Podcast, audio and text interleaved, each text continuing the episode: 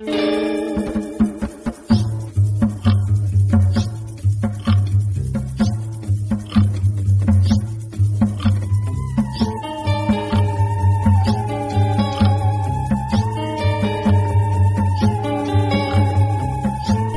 Internet. I'm Mike Gillis, and just a couple quick words before we get started.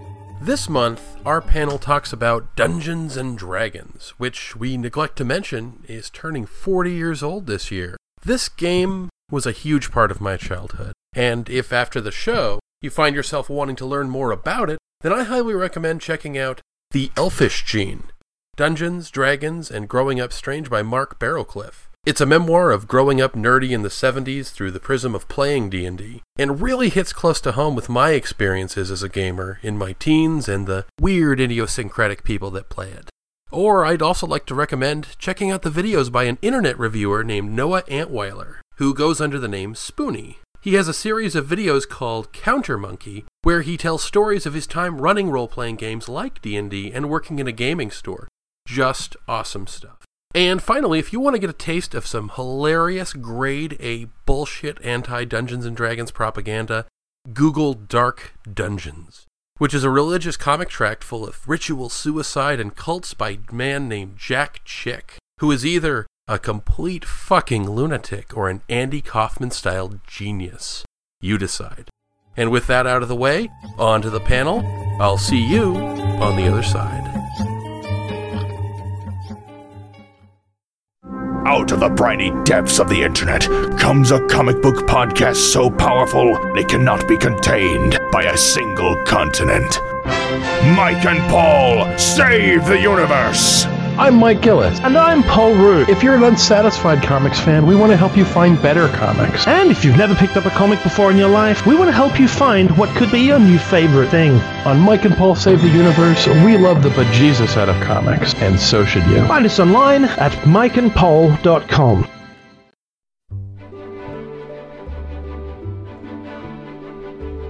Dungeons and Dragons is probably the nerdiest thing I've ever loved.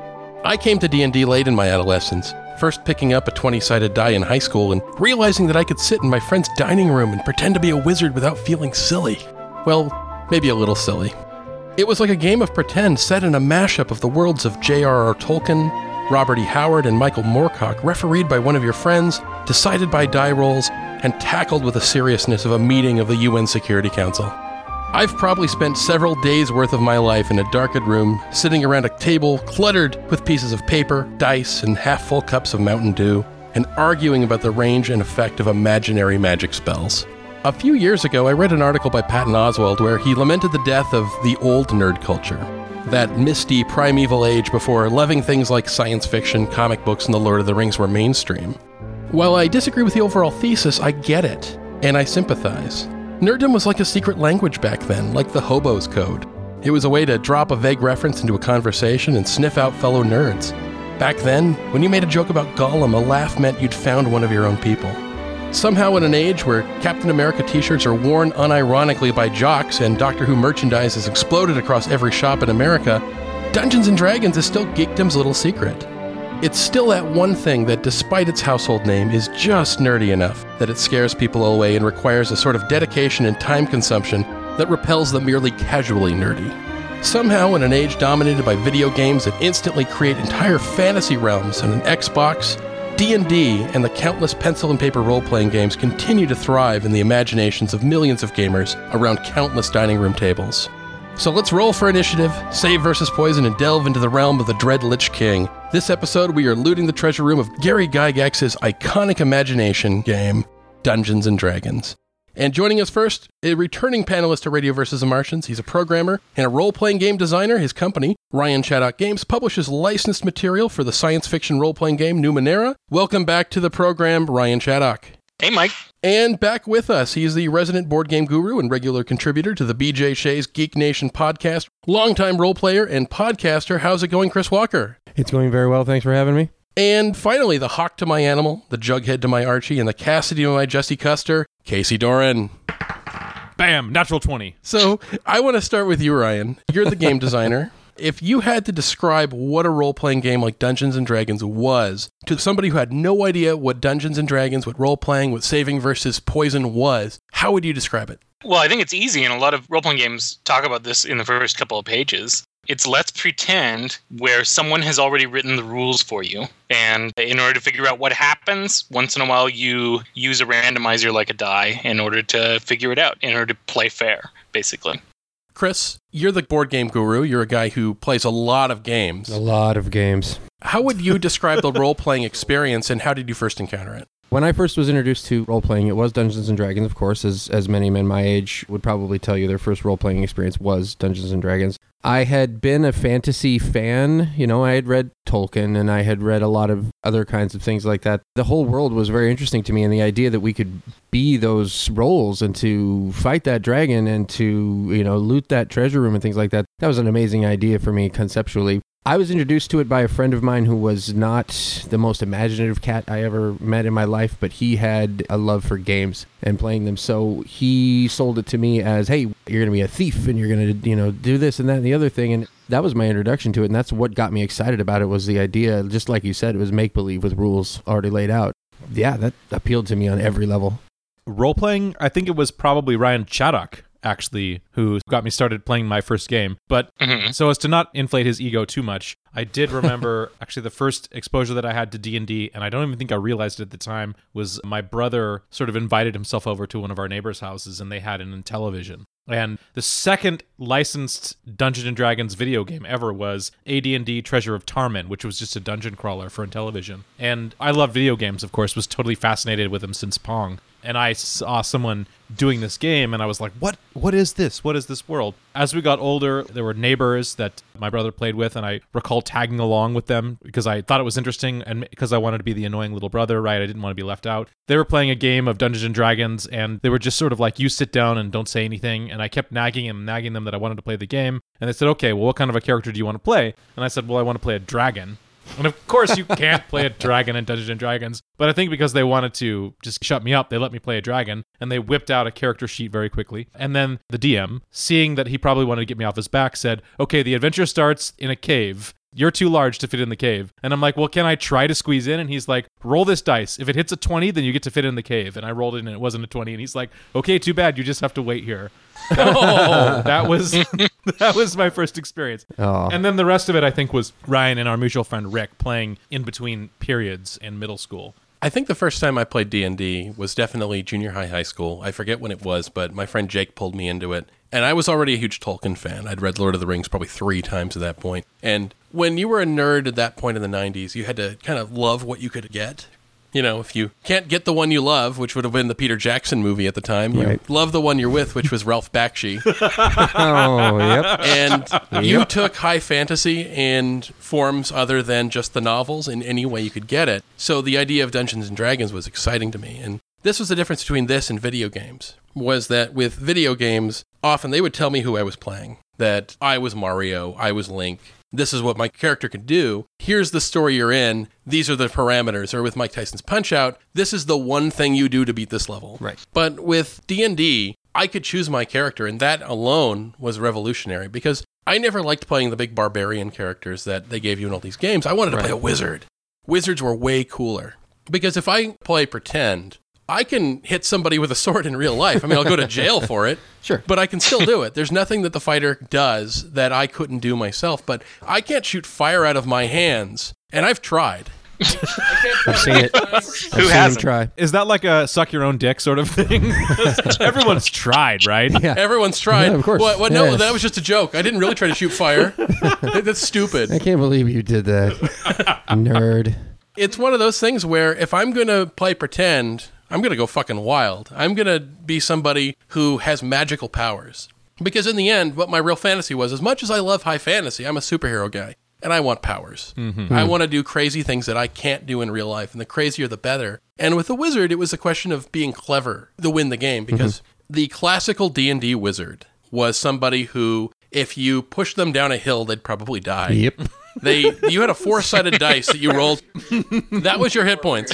So I mean, the the fighter had between one and ten points, and if you knocked out all of those and taught it to zero, he'd be dead. Yeah. With the wizard, at first level, best 4 Mm-hmm. which means that if you got a really lucky slice with a dagger, you're pretty much gone. Yep. But you have the ability to cast magic, and at first you got one spell, which means you got to make that son of a bitch count. I like the idea of being put in that scenario mm-hmm. where I got to get creative. And again, the question of comparing this to video games with something like, say, Skyrim, which is an amazingly complex game. And the entire Elder Scrolls trilogy borrows whole cloth from Dungeon Dragons. Well, the entire RPG video game genre Yeah. borrows from Dungeons and Yeah. Dragons. You can't name something that doesn't owe everything it is to D and D. I like the idea of having that infinite possibilities. That's what I want out of Dungeons and Dragons is that in a game like Skyrim, which is amazing, which of course he said only exists because of the legacy of Dungeons and Dragons and is mm-hmm. trying to match Dungeons and Dragons in the sheer amount of I've got a problem, how do I solve that? Well, I've got literally hundreds of possibilities. Right. But with a pen and paper,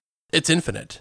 I get into a situation where there is no end to the number of things I can do. Let me give you an idea of something that happens in a game like Skyrim that drives me up the fucking wall. Okay. I'm playing a game that's largely open ended, gives me tons of options for defeating bad guys and opening dungeons and doors and clues and stuff like that. But there's that limit. I need a key to get through this locked door. I just want to get through this door because Right. it's important to the story. Oh, wait, there's a shopkeeper who's got the key. Oh, problem solved, right? yep. So I go to his shop, but he won't give it to me unless I chase the rabbits out of his garden. okay, I guess that's no problem. I'll go out there. The garden has a force field around it. okay, how do I get rid of that? What do, what do I do? Well, there's a uh, wizard in a tower outside of town, and he can get rid of it for me. Okay, problem solved. I can finally get through this door. Oh yeah, I'm sure the wizard won't want anything for his services. No, no. I have to cure his daughter's curse. Oh, come on. I have to defeat a troll to defeat this curse. Okay, okay. Where's this troll? Troll's on top of a mountain. But he has this one weakness. Okay, what is it? It's this flower. Okay, it's at the bottom of this dungeon. Okay, I need this tower. So I'm going to go down to this dungeon. Oh, God, it's guarded by a werewolf. Just give me the fucking flower, please. No, I've got to answer a riddle. Yeah. And it's like, Yeah. I get to the point where I say, you know what? Just give me the fucking key, Kill the shopkeeper. Kill the shopkeeper. I can kill a werewolf. Yeah. So I can kill you. Just give me the fucking. See, the beautiful thing with D and D is that I'm not forced to follow this path. Right. I can actually sweet talk the shopkeeper. Mm-hmm. I can threaten the shopkeeper. I can do creative things that the game hasn't anticipated. you could wait until the shopkeeper goes to sleep and break into his house and Sure. steal the key. There's this infinite possibilities, and that's what I think is the real magic of D and D. That hmm. despite the just amazing amount of detail and choices that are given in a video game nowadays, they still haven't managed to match. right. That's what I want to get out of a Dungeons and Dragon game. I want the infinite possibilities. So I want to ask you guys, what do you guys want out of a Dungeons and Dragons game? I don't know. Well, the last time that I played Dungeons and Dragons was also DM'd by none other than Ryan Chaddock in, in LA. And I think Ryan, you can correct me if you're wrong. Oh, yeah. But, but I think it was the first game that you DM'd where all the players, the DM not, but all the players were both smoking marijuana and drinking beer through the entire course of playing the game, Like you do. Right. as one does over the age of thirty. Yeah, that was an unusual game. I, I think you guys treated it like it was your regular, you know, Wednesday night poker night right. with D&D instead. Yeah, that was a good one. I guess you could expand it to say, well, what do you want out of RPGs? But I guess out of D and D specifically, I think everyone who is a nerd, everyone who has had the Lord of the Rings bug, or really everyone who's just watched television or movies, has the sort of medieval fantasy element. I think you go to D and D because it's the default, right? I think that's the thing we're not really talking about, and we haven't talked about yet, is that D and D itself was the harbinger of an entire spectrum of role-playing games that didn't need to be couched in a fantasy, magic and monsters, dungeons, labyrinthine kind of universe, because the potentials for role-playing are infinite, right? So I think what you expect from a D&D game, well, I think you expect wizards, monsters, mostly focus on fighting, I would imagine, and less of a focus on following a story by other means. More following a story by finding what encounters, kills, and trying to get magical items. That's what I would expect. I'd say that's a fair assessment of what most people's expectations are for a Dungeons and Dragons game. Personally, I enjoy those little moments in a game where you are allowed by the mechanics of whatever game it is, or by dint of the of a well-told story, to really give your character that moment where he gets to act like he would act. Hmm. I was a theater major, so the role playing aspect of it is a lot more interesting to me. And it's fun for me to play a character who is either a serious do gooder or just completely out for his own means for wh- whatever reason. You know, choose your alignment. There's a broad spectrum there, obviously, but I like those moments in the game where you're allowed to actually do something or say something or have an action that is very specifically something that your character would do, whether or not it's something that is going to best fit the current situation or not. But when you can actually stand up and say, you know, I don't think we should actually kill this guy because he hasn't done anything to us. He's not really hurting anyone. Sure, he's trying to round up magical stuff and be powerful, but we can just take all of his stuff away. We don't need to kill him, guys. But then the half orc on the other side of the room says, nope, nope, he's dead. Kill him. He's going to come back and try to bite us in the ass later on. And so now I'm actually in a conflict with one of my own party members over whether or not we should kill this. I was in a game recently. We had a, a chaotic evil witch in our party. And my guy was a lawful good ranger. And we came across this dagger that was called the Heart Popper. yeah. Seriously, you stab somebody with it, and if you get a critical hit, their heart pops out. Oh, just like it says on the tin. Yeah, exactly. I mean, no, no false advertising happening there. And then, and then this witch had an ability whereby if he consumed the heart of another creature, he actually was able to beef up his powers for a limited amount of time. And I, my guy over here, lawful neutral on the other side of the table, or neutral good, I don't remember one way or the other. I said, I don't care for that. I'm not a big fan of eating uh, people's organs. What's it gonna take? How am I gonna get that dagger out of your hands? What can I give you? What? How much can I pay you for that thing? Because I really don't think that we need to have that walking around with us. And that gave us that dialogue. It gave me and this other character something to talk about every moment because it was all my guy was thinking about. I was like, get that ring and dagger away from him. Just take it. And I couldn't steal it. I had no thieving abilities, so whatever. So, Ryan? We live in a time now, obviously very different from when we were kids, when basically D&D was the only show in town. At this point, playing it, what I'm expecting or what I'm looking for is in contrast to all those other games. So I guess specifically from D&D, what I'm looking for and what I'm expecting is, you know, a heroic story. And not necessarily heroism from the sort of ethical perspective. not that sort of like standing up for what you believe in necessarily, although I mean, I think that's there. But I think that Dungeons and Dragons, its name evokes exactly what it's about. It's about overcoming dangers that we would never face in real life and being given the tools to actually do that. And so, in that sense, it's power fantasy, but it's also about telling a cool story. That's really what I go to it for, is for epic, interesting, heroic tales. You know, basically pulp, really. So, Ryan, if you're somebody who largely plays the dungeon master, that's the referee for the game, rather than one of the players, you're sort of the game board plus the narrator rather than an individual character. They're Aragorn, they're Gandalf, but you're sort of God. What do you look for in a game from that perspective that you don't get when you're a player? What is the difference between being a player of the game or being the dungeon master?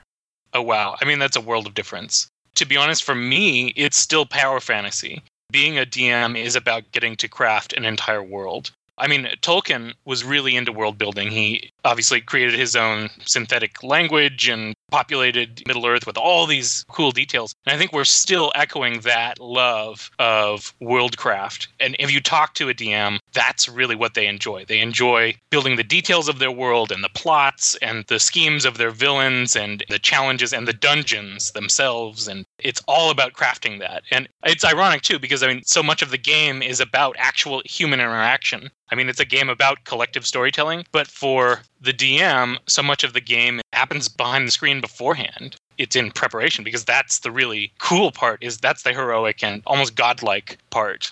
Even if you're picking from already published material campaigns, you're still designing that adventure or figuring out how you're going to do it or picking your non-player characters and which roles you're going to get to play. The dungeon master gets to be more of an actor than the player characters. You know, I was just thinking about it, Ryan. I didn't know that Chris was a theater guy. Yo. Ryan and I are theater guys. I don't know about you, Mike. I don't know if you were in drama at all. when No, no, school. actually, that's something that I've noticed about most of the other people I've played with is Right. that common thread of There's theater. a huge correlation between role playing game players and, I mean, of course, by the stereotype, by the trope, there's Yeah. not a lot of football playing jocks. but I don't even think that's necessarily true. Hmm. But there does seem to be a preponderance, right, of people who are in the drama club who have that sort of spark in them where they want to be able to personify a character that goes there. And is that a stereotype or is it a stereotype that's true? I wonder if it's not a correlation that has to do with being sort of a weirdo. you know, in both Uh, cases. a little of A, a little of B, I think. I, I think a lot of it is that with Dungeons and Dragons as a player, or as a DM, I think too, that you are playing a role. You're putting on a character and personifying that character during the course of this game. That character could be someone that is a lot like you, or it could be someone that's nothing like you. I've hmm. played both before. I once played a thief character who was completely in it for himself, who was always looking for ways to humiliate other people. His motivating factor was that it was fun to watch people fall down and to tell himself that he was really smart. And I played characters that that- one was pretty easy for you then. that was wonderful. I played a character who was an arrogant moron once, mm-hmm. where you're playing a guy who you know is not smart but thinks that he's brilliant. Yeah. And Yeah. is also an asshole to everybody. And the fun thing with that is that sometimes the line between yourself and this character gets rather blurred, and people who don't know you a lot outside of the game Right. may think of you in that way. Exactly. And you sort of have to mm-hmm. break, like, no, I know I'm being a dick. Right. Or sometimes you play a character who's very heroic and giving and really is what they call in the game that lawful, good, super heroic character who is the paragon of virtue, who always looks for people who are in trouble, people who are hurting, and trying to alleviate that pain. So I do like playing a little bit of both. And I think a theater person would see a lot of fun in that because not only are they working with a script that was written for them, mm-hmm. they're crafting the script as they go, and you don't know where the scene is going to go. You're basically doing a form of improv mm-hmm. Right. except you have these rules and you're like okay there's a fight now and unlike those games of pretend you had as a kid there's a way to decide that you can roll a dice Yeah, I always hated playing fighting with my brother because neither of us would ever concede anyone would actually win, right? And in Dungeons and Dragons, at least you can have a authoritative you win or you lose. I almost brought this up earlier. Casey, do you remember when we first started playing D&D, we played it without rules. We did actually. Oh, because it was why bother heft along the books to school? We would just keep either. I don't even know if we had character sheets. Right. And I was inducted into that before I actually played the real game. And so actually tackling the rules of the game was just daunting. Right. This idea that I would have to role play with rules was just crazy to me. But that's the real fun of it is that with a dm i know that they can spend months crafting this world and these plot twists that they're really proud of and a player can throw that all down the toilet in a second because they make that one Yep. decision that you're not supposed to make and sometimes if you're too rigid as a dungeon master the players can sometimes rebel against you. And I've been part of a player rebellion before. I remember I was playing years ago. Our group of characters were being stalked and harassed by this sorcerer who would appear Wizard of Oz head style above us and taunt us and say, You can't defeat me. You are nothing before my power. I mean, this is real Doctor Doom speechifying. Mm-hmm. And he would never fight us. And it started to get really annoying. You're like, you know what? How about you just fucking fight us? If we're so weak and we're so powerless before you, why do you feel the need to challenge us all the time? Why are you mm-hmm. throwing bad guys at us? You know, fight. We want to fight right now. And the bad guy's like, no. No. that is And- not in my master plan. You will wait. We've actually done that to groups of villains before where the villains are threatening us. We're like, you know what? No, we're not going to fight you. We refuse. And the bad guys wouldn't initiate combat. They wouldn't. I mean, this is the obvious way that the dungeon master wouldn't have them start the fight. They wanted us to start it. And we just got into a shouting match with a group of orcs. Oh yeah. Well, you're funny looking. We're like, no, we're not going to. We're, you know what? We're sick of you guys following us around. Eventually, it came to the point where the DM just broke character, looked at us, and said, "You're supposed to fight them." and that right then, we put our foot. No, no. There's an easy way to start this fight. Guy runs at you with an axe. Of course, I'm going to defend myself. I'm not going to keep talking. But he wouldn't do it. It was the weirdest, most rigid dungeon master moment I've ever had in a game. But it's not unusual, right? I No. mean, we, No. there's an ethical onus on players to be murderous and want to take things from less civilized people. right. Yeah. Yeah. It's the object of the game. You basically go in and rob people and take their stuff and go, oh, hey, there's a treasure chest full of gems and swords. I'm going to take those. But if you want, and I've heard this before from dungeon masters, that if you want to get the players to do anything, if you want them to go into the jaws of hell itself, you steal from them. Yep. yep. that will work nearly every time, guys. That we are so likely to wander in and not respect the property rights of non-player characters. But the minute, the minute they took it, they took it from me. It doesn't Yeah. matter if it's valuable. It doesn't Yeah. matter if it's just Now it's personal. Yeah, it's personal. That was mine. That's just the ammo for my sling. You took a quarrel full of bolts. I can go buy another one. but I will follow you into a blizzard. Got a character right now with a quiver of adamantium arrows, if you will. That's what they boil down to. And they are magically enhanced so that they actually replenish themselves. As long as I don't fire that last one, they'll grow back. If you took that away from my character right now, man, forget it. there is not a plane, you know, the fire, elemental plane, any of those things. I wouldn't cross to get that quiver of arrows back, man. It's very special to me. I would get very, very upset. But getting back to this question of the rules, that we play imagination, but eventually we're going to have to say, I shot you. No, you shot me. Mm-hmm. No, no, no, I had a shield on. I got you first. Yeah, you actually have to have a character sheet that said that you had that magic force field on mm-hmm. now. So we're actually going to talk about the rules of Dungeons and Dragons. It was the first role playing game of this type. That doesn't necessarily mean the system is the best, because obviously other systems, not just because of licensing rights, have gone in radically different directions. But the actual game itself, now that it has all that competition from World of Warcraft, from Skyrim, how does that system hold up? Uh, I tell you what, I've been playing a lot of Pathfinder lately, so uh, I couldn't tell you for sure. Honestly, the last couple of iterations of Dungeons and Dragons have come under a lot, a lot of fire from the players and from the fans and from people who have been playing D and D their entire lives and have gone through all these different changes and the, the rule systems and how different things work. From three to three point five, and now this new system that's coming out after the Sundering. I, I really, I, I don't know. I couldn't tell you exactly how well it holds up anymore. One of the things that Pathfinder does is it's basically D and D 2.5, I guess you could call it. Hmm. It takes a lot of the same systems, but boils it all down to just a couple of D20 rolls. It really streamlines everything. But on the flip side of that coin, it's a little overpowered at times. Mm-hmm. That same archer I was talking about a moment ago, he can fire as a full round action. He can fire five times. Five times. That's a lot. Yes. I mean, firing once is hard. I've fired a bow in real life, Yeah. but even if I'm, you know, freaking Green Arrow here, that's a lot of stuff. I mean, even with the Robin Hood Men in Tights uh, bow with the in five arrows on it. that- Yeah, and that's essentially what he's doing. He's he's got a specialization in his bow. He's got these when you level up or when you when you gain experience, you get the opportunity to purchase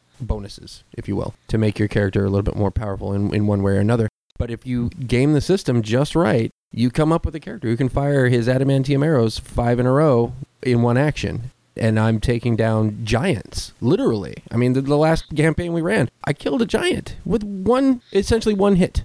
This is something I've heard as a complaint because Dungeons and Dragons started out as something where I think the learning curve was much sharper for the individual characters, mm-hmm. and it really relied on you being a part of a group. Yes. you weren't able to just plow through a video, you know, like in a video game multiplayer, where sometimes you'll have one player on this game who's just not playing as a team. They're running ahead, taking all the items, taking all the bonuses, and then Yeah. running to the end. And you're left to sort of follow in their wake and deal with all the things that they've made angry. Yeah. That in the first generation of D&D did not work because Couldn't work. again, your first wizard, you had one spell, you got to make it count. And if you miss, you better hope only going to hit you with like a little club and that they miss most of the way. And even with the fighter, you sort of needed the other people to balance out your weaknesses. And something I've seen a lot in later generations of D&D, whether it's edition 3, 3.5, 4, which I played once at a meetup a couple of years ago, mm-hmm. is it feels a lot more like I'm playing World of Warcraft with paper rather than with a keyboard and mouse. I do you think it's been reverse contaminated that way.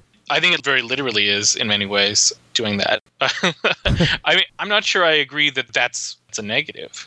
I think that it's keeping up with the times in terms of what we want. We don't necessarily want to just die, right? Not every player, and the, and D and D has a broader audience than it used to. That's true. I mean, you want to grab onto something that's popular, but doesn't the vulnerability of a character force you to be clever in ways that you wouldn't if you had, say, as a wizard in the newer D and D? I can start out with like five or six spells, and I'm a lot more secure, and I don't rely on my teammates as much to protect me and to make that one spell count. It feels like I'm not as vulnerable now, and I, maybe I don't have to fall back on my brain as much as I did when I was playing a wizard 10, 15 years ago. I think it's a matter of taste. It would be hard to argue either way because you could easily say that okay, well maybe it's fun the first time your wizard dies because you were not quite smart, but the you know third or fourth time, eventually you'd like to play a game where you know your brains aren't just about survival; it's also about puzzling things out mm-hmm. and going on adventures and being heroic. I think it could be argued that it's just a different game now. It's just not about just hard scrabble survival. And I, I would say that even in third edition, you had a pretty difficult time of it. I mean, a wizard's still only getting a die four hit points. Yeah. They might get a little bit more if they've got a pretty good constitution, but it's still a die four for their initial starting hit points. It's not until fourth edition where they front loaded a lot of hit points that you're talking about what they always call the what is it the boffing or the the, the wiffle bat weapons The wiffle basically bat weapons, yeah. Yeah where you know you're not doing a lot of damage you're not taking a lot of damage and it's not very scary but there are easy remedies for fixing that. I think the real question is when you're saying whether d&d has kept up with the times is does pathfinder count because pathfinder is not published by wizards of the coast who Yep. owns d&d these days but it's published under the open game license which was developed under the third edition rules Right. so it's an extrapolation of D&D. I mean, it's the rules of D&D and then taken another step forward and it's I think intended to reflect the tastes of the time. When I talk to my local retailer, they're saying that Pathfinder is outselling D&D for them. Oh, head and shoulders. That happens even in your uh, bookstores. I got to tell you, Sure. people are coming in looking for Pathfinder material, and it is D and I mean, there's no. We could sit here and talk about how the the rules are different in the open game license and da, da, da, da. it's Dungeons and Dragons. It seems like Sure. it's crowdsourced rules, though. The Right, open right, game right. license that they're saying that rather than in the 70s and 80s and 90s, where if you wanted to create your own fantasy RPG, you had to build the rules from scratch. Yep. So here's the real question to you guys. There's a lot of role players in this room. Is the open gaming license a good thing for RPGs as a general thing that people can now use the standard rules of D&D or is this something that's stifling different new systems or is the idea of creating a new system something that you can't prevent through the popularity or open license of something like the Dungeons and Dragons D20 system? You know, as someone who publishes under a, a license, not for D&D, but for another game, I think I'm biased in saying that, but I'm still going to say it. The availability to participate in the market is amazing. And I think it's amazing for the hobby. I think that in general, being able to have independent publishers in these games, as opposed to them having to invent an entirely new rule system and hope that people are willing to learn that new rule system, I think it's great for D&D that there was an explosion in the early 2000s of people participating in that market. I think that's what drove it forward. Isn't that sort of a hallmark of tabletop role playing to begin with? I was just reading on the Wikipedia page for Dungeons and Dragons that the first adventure module was basically created in 1976 by someone who wasn't TSR. and basically, because it was at the very beginning, and because I guess TSR probably thought, well, we could use all the help we could get, they actually helped them print and distribute this module on behalf of these people to effectively give it the distribution so they had a little bit more flavor to it. Now, Ryan, you can correct me if I'm wrong. Anyone who wants to make an adventure for any existing role playing system is allowed to publish them because of the way the copyright law is about gaming rules. It's just that you can't use the copyrighted names without permission. Is that right? In the US, uh, that's my understanding is that rules can't be copyrighted, but all of the surrounding stuff. So you could make your own version of Monopoly that had different names and stuff. Right. That's my understanding. You know, I'm not a lawyer. Well, this is the thing because I heard an interview with Jordan Weisman, who's the guy who created the Shadowrun RPG, and Jordan Weisman started FASA basically by making his custom character sheet templates for Dungeons and Dragons that he created himself with graphing paper and took it to his local print shop and printed out copies and sold them. Went around to all the places in Illinois that he was living in and was able to sell them. And he started his company that way. And that sort of ground up entrepreneurial spirit that is built on the back of existing systems, I think is part of the interesting thing about role playing games is that it's a publishing model, right? And publishing is really fucking hard to do. There's very small margins. You have to print things. Stock is a problem. And of course, starting off with something that was basically a new type of medium, the very fact that role playing games from the beginning sort of had this bootstrapping idea about, well, anyone could come in and make their own adventure, or anyone could make a new character sheet, or fuck, anyone could take the rules and reinvent them and do a similar setting, as long as they weren't tripping on anyone's copyrighted names, and make a better game. Isn't that what essentially people have done with Pathfinder? I would assume so. Yeah.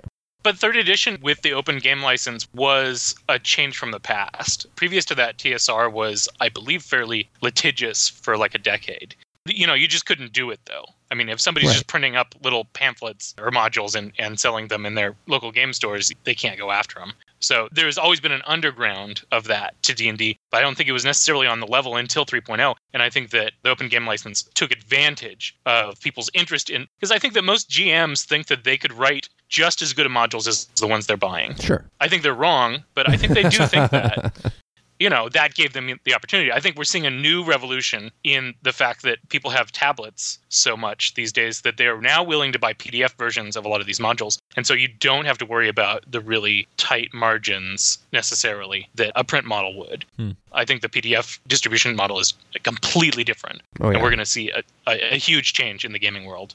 And I can I can speak from firsthand experience that a very small investment on my own part and some time, I've created a game, a module that's essentially selling without me having to put anything else into it. That's a pretty amazing business, to be honest. So, one thing that I mentioned before was that geekdom and geek passions, things like science fiction, high fantasy, comic books, superheroes, have really broken into the mainstream in a way that they weren't in our adolescence, in our childhoods. And this has really happened fast in the last decade. Yep. Liar! They haven't. You again with your Star Wars argument. That is not the uh, case. That's We will for- deal that- with that later, That- sir. That's for another time. But there's never been an easier time to be a nerd or a geek. I think we can all agree on that. Yeah. Yes. Loving nerdy things is something that used to warrant you a beating if you did it too overtly back in the day, or a swirly or a wedgie or whatever the wonderful little euphemism for bullying is. Back in the golden age of bullying. golden age of bullying. As all of these things, Doctor Who, Star Wars, Star Trek, these will all become mainstream. Lord of the Rings. There we go. Why is it the D&D has remained in this weird little corner of geekdom that it feels like it's a bit too nerdy? That somebody can love all of these other things. They can accept the love of other people for superheroes and, and all of these other things that were once nerdy, but Dungeons and Dragons seems to still be in that basement as something that puts people off. Why is it not mainstream too? I would say it's sheer ignorance. I related this story to you before, Mike, and I think it bears telling. A mutual friend, friend of ours, I was at his birthday party, and he had a, a lady friend of his that was there who'd flown in, and we were talking about all sorts of subjects, and the subject of role playing games came up, and her immediate response was, it was a knee jerk reaction, was, "Oh, don't even talk to me about Dungeons and Dragons or whatever it was that we were saying." And she had already explained to me that she had two young children of her own. She was a school teacher. She seemed like she was a fairly open person as far as nerd culture was concerned. But in this one area, her immediate response was, "Oh, don't talk to me about that." Like you would imagine a 13-year-old girl would respond when talking about Dungeons and Dragons. And so I had I said, "Stop. I would you don't know this, so I'll explain it to you." A role playing game is essentially a story that is created on the fly out of the imagination of players. It's a social setting that allows people to express themselves, to assume a character, and to tell a story together in a framework of rules. It's actually something that could help growing minds and flourish imagination and increase sociability in children. I think all children should roleplay if they want to actually roleplay. So to sort of slap this aversion on top of it, this immediate reaction to say, "Oh, don't talk. It's so awful. Don't talk to me about that." I had to, you know, I had to turn, give her a 180. I had to say, "No, this is not something that we want to push aside as being unwelcome. We should embrace it because it can help your child grow." This is just one anecdote that I have, and I think that it's just ignorance. I think that it's just like there was a time before when people thought homosexuality was yucky, and it was because the culture said something and people never knew that they met people who were homosexuals. And when people started to, by and large, it was not so big of a deal. And right now, LARPers and tabletop RPG gamers are still that seething mass that is hidden away from society. Mm-hmm. Let me just challenge, push back a little bit there. I mean, I think you're right that there is a lot of ignorance about D&D. I think people in general kind of know what it is. I mean, Freaks and Geeks and a few other things have really brought it to, you know, some I, I think people in general have seen it or they know someone who plays it. I think that they're not in it for the exact reason that Mike mentioned early in the podcast, which was that we as geeks use it as the cipher. It is the secret password The shibboleth, and if you will. we don't. and what is the point of a password to get through this gateway into the uber super nerddom if it isn't exclusive? right. D and D is designed to be arcane. It has the word arcane all over it, and it's it is full. I mean, look at the history of the design of D and D. You had AD and D and original D and D being published at the same time, one with streamlined rules and one without them and advanced d&d was the one with uh, all these extra rules and they came up with everything. It was more and more and more arcane and more and more for the nerdier person. That's the one that won out. And when they moved to third ed they really embraced the ad&d model. And you know when you're talking about pathfinder the fact that a third party had to come up with a game that maybe streamlined things a little bit more I think says something about D&D itself, about the people who make it and the people who are the core audience, which is that they actually seem to want on some level this cipher to exist. I ran a club on my campus in college recently that just invited anybody to come and play D&D and we'd teach you. It was pretty massive the number of people. I mean, we often had to talk them off the ledge because they were like, "I'm too dumb," or you know, "I don't already know it." And it's like, yeah, that's Yeah. the point of learning it. And so, and we, it was massive. We had huge turnout. We couldn't facilitate enough dungeon masters to handle the interest. Just because I put on a flyer, it said everybody who goes to college should play D and D once. All of a sudden, we got, you know, emails and emails and emails from people saying, "Okay, I'm ready." Excellent. You know? Well, that, that's that's that's really that's actually kind of amazing, right? But I think you're right about gamers, role playing gamers, especially using Dungeons and Dragons and other systems like that as sort of their cipher. But that doesn't really explain to me the stigma that role playing games in general have. And that's kind of confusing. Well, oh okay, let me, let me back that up about a half a step. It's not confusing to me. I think I have an idea of why it still is a problem like that, but it's sort of confounding in this day and age, if you will. And that is the simple fact that our American culture is based on hugely outdated puritanical mores that have caused so many problems with so many different things and it's the reason why it took so long for people to be accepting of people who are openly homosexual to be accepting of other races and other cultures and things like that because it's the other and it is not something that we are familiar and comfortable with. But also because you look at a game like Dungeons and Dragons from a stranger's viewpoint and what you see is people talking in their own language and behaving in a very peculiar fashion something that wouldn't go on in normal polite quote unquote society but then you get the people who are concerned because you are play acting murders and vicious acts and theft and uh, witchcraft, you know, ooh, casting magical spells.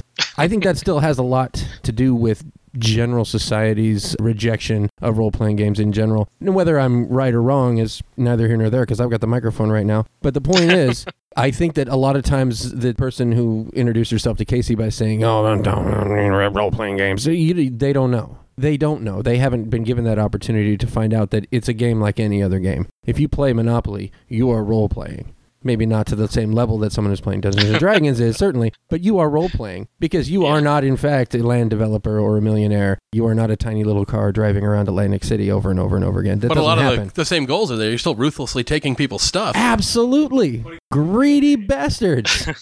I'm really glad you brought this up, Chris, because it's really impossible to talk about Dungeons and Dragons without talking about the massive moral panic against them in the 70s oh, and 80s. Lord Almighty.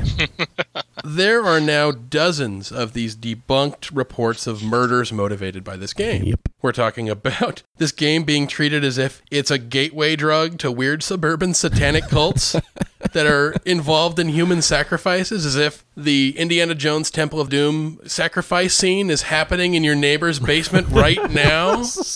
People are ripping hearts out and eating babies Well, not and- my neighbor. and bathing in blood. And uh, partially on one hand, I played a lot of D&D and I've read a lot of anti-D&D propaganda. Yeah. And I see the claims that are made against it are so cartoonish that I feel a little bit ripped off by my own D&D Yeah, experience. exactly.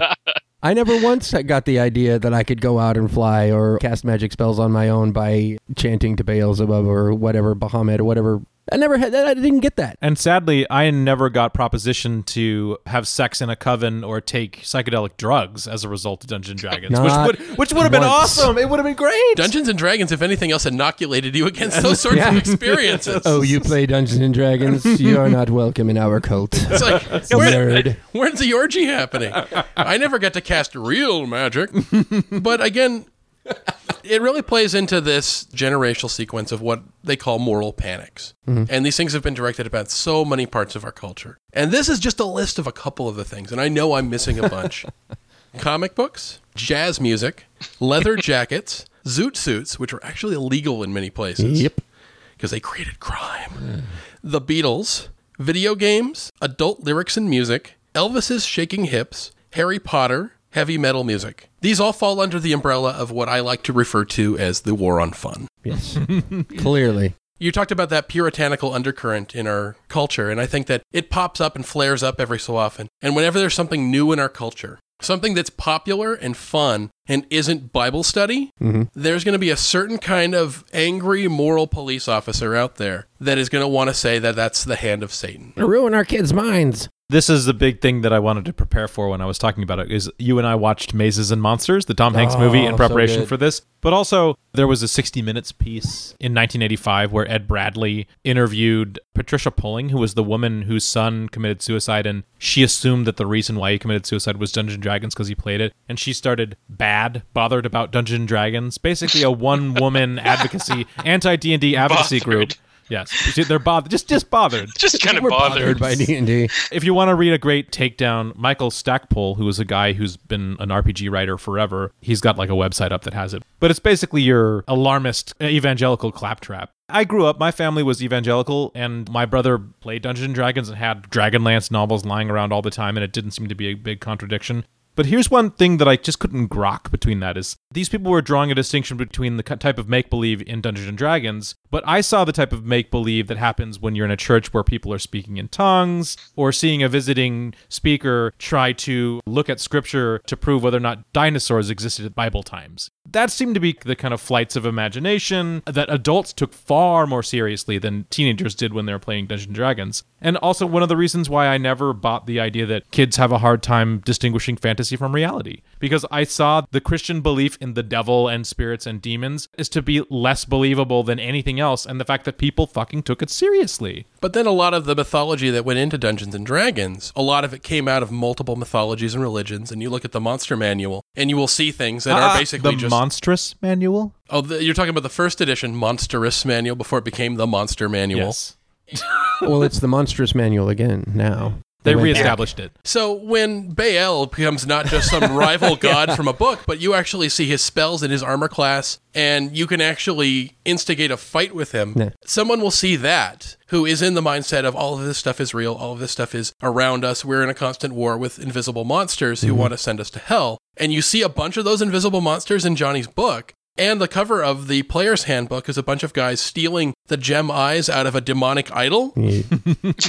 All it takes for somebody who's not curious, who is given to flights of fancy and angry moral reactions to things that hmm. they are not familiar with because they did not grow up with it. Parents in the 1970s and 80s did not grow up playing Dungeons and Dragons. So they had no filter to go through with this, no prism to understand this, just like in the 1950s. Parents were saying that reading comic books drove their kids to commit murders and crimes Right. because they didn't grow up reading comic books. So what we really see is the next generation goes, "Wow, I did that and I'm not a murderer. That's Right. just silly." You're not going to see a lot of evangelicals freaking out about Dungeons and Dragons anymore. Except for Pat Robertson, who last year railed against Dungeons and Dragons because he was going to party like it was 1984.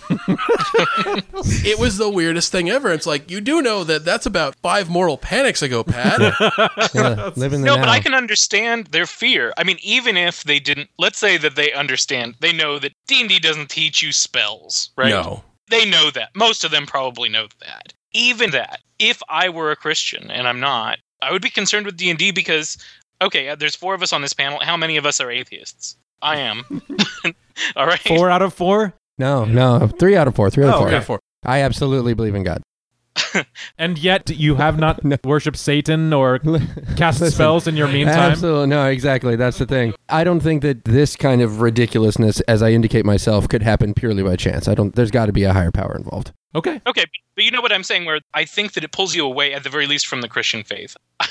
I don't want to be as critical as Casey, I think, has already been at this point, but I, I think that the Christian faith is not about critical thinking as much, not about scientific inquiry. No. D&D is what leads you there. I mean, you hang out with nerds and you take science classes and you become a sciencey person when you play D&D. And it becomes harder to be Pat Robertson, certainly. Right. Yeah, certainly. And yeah, I think the other thing with critical analysis, though, too, is that if you hear these radically crazy stories about this devil worship and murders happening by the literally thousands, if you're slightly critical of Yeah. those stories, Yeah. they fall apart in a moment. But if you're someone who's caught up in the emotion of, oh my God, this speaker said something, it must be true, right. then it's really easy to believe that stuff because all it takes nowadays, certainly, is a Google search to go, are there really thousands of missing people? Oh, no. Hey, somebody must have their facts incorrect there. Well, we need to say nothing more than the fact that Gary Gygax himself was a Christian, and David Arneson, who was the co-writer of mm-hmm. Chainmail and Dungeons Dragons, is a born-again Christian. And J.R.R. Tolkien, whose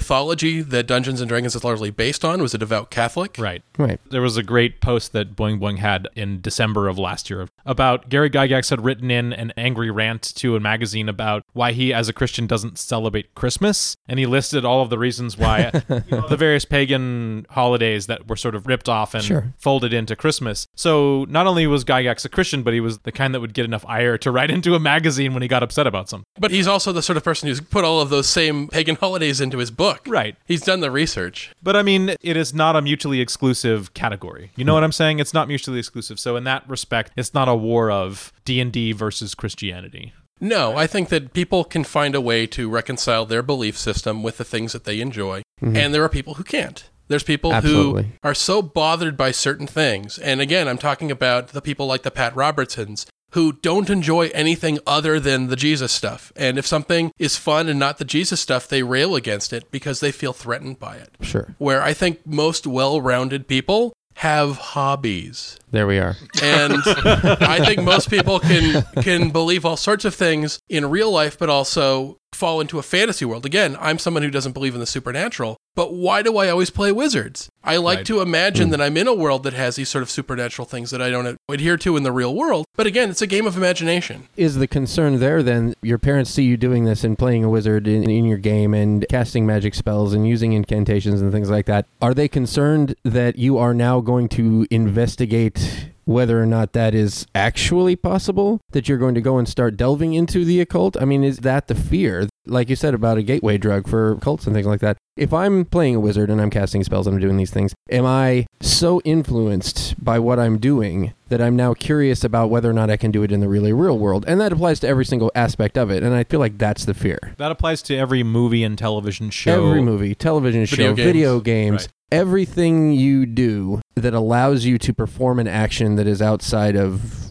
normal, polite society. I just love that's in, the fear. in Michael Stackpole's response to Patricia Pulling's the bad thing. He says because she lists not only Dungeons and Dragons but like seven or eight different role playing games that might be threats to lure young children into cults or whatever. And he was saying if your child is playing, for example, Wolf Meow, the role playing game of cats and dogs, do you do you, do you seriously believe that it's, someone's going to lure your child in with with Wolf Meow?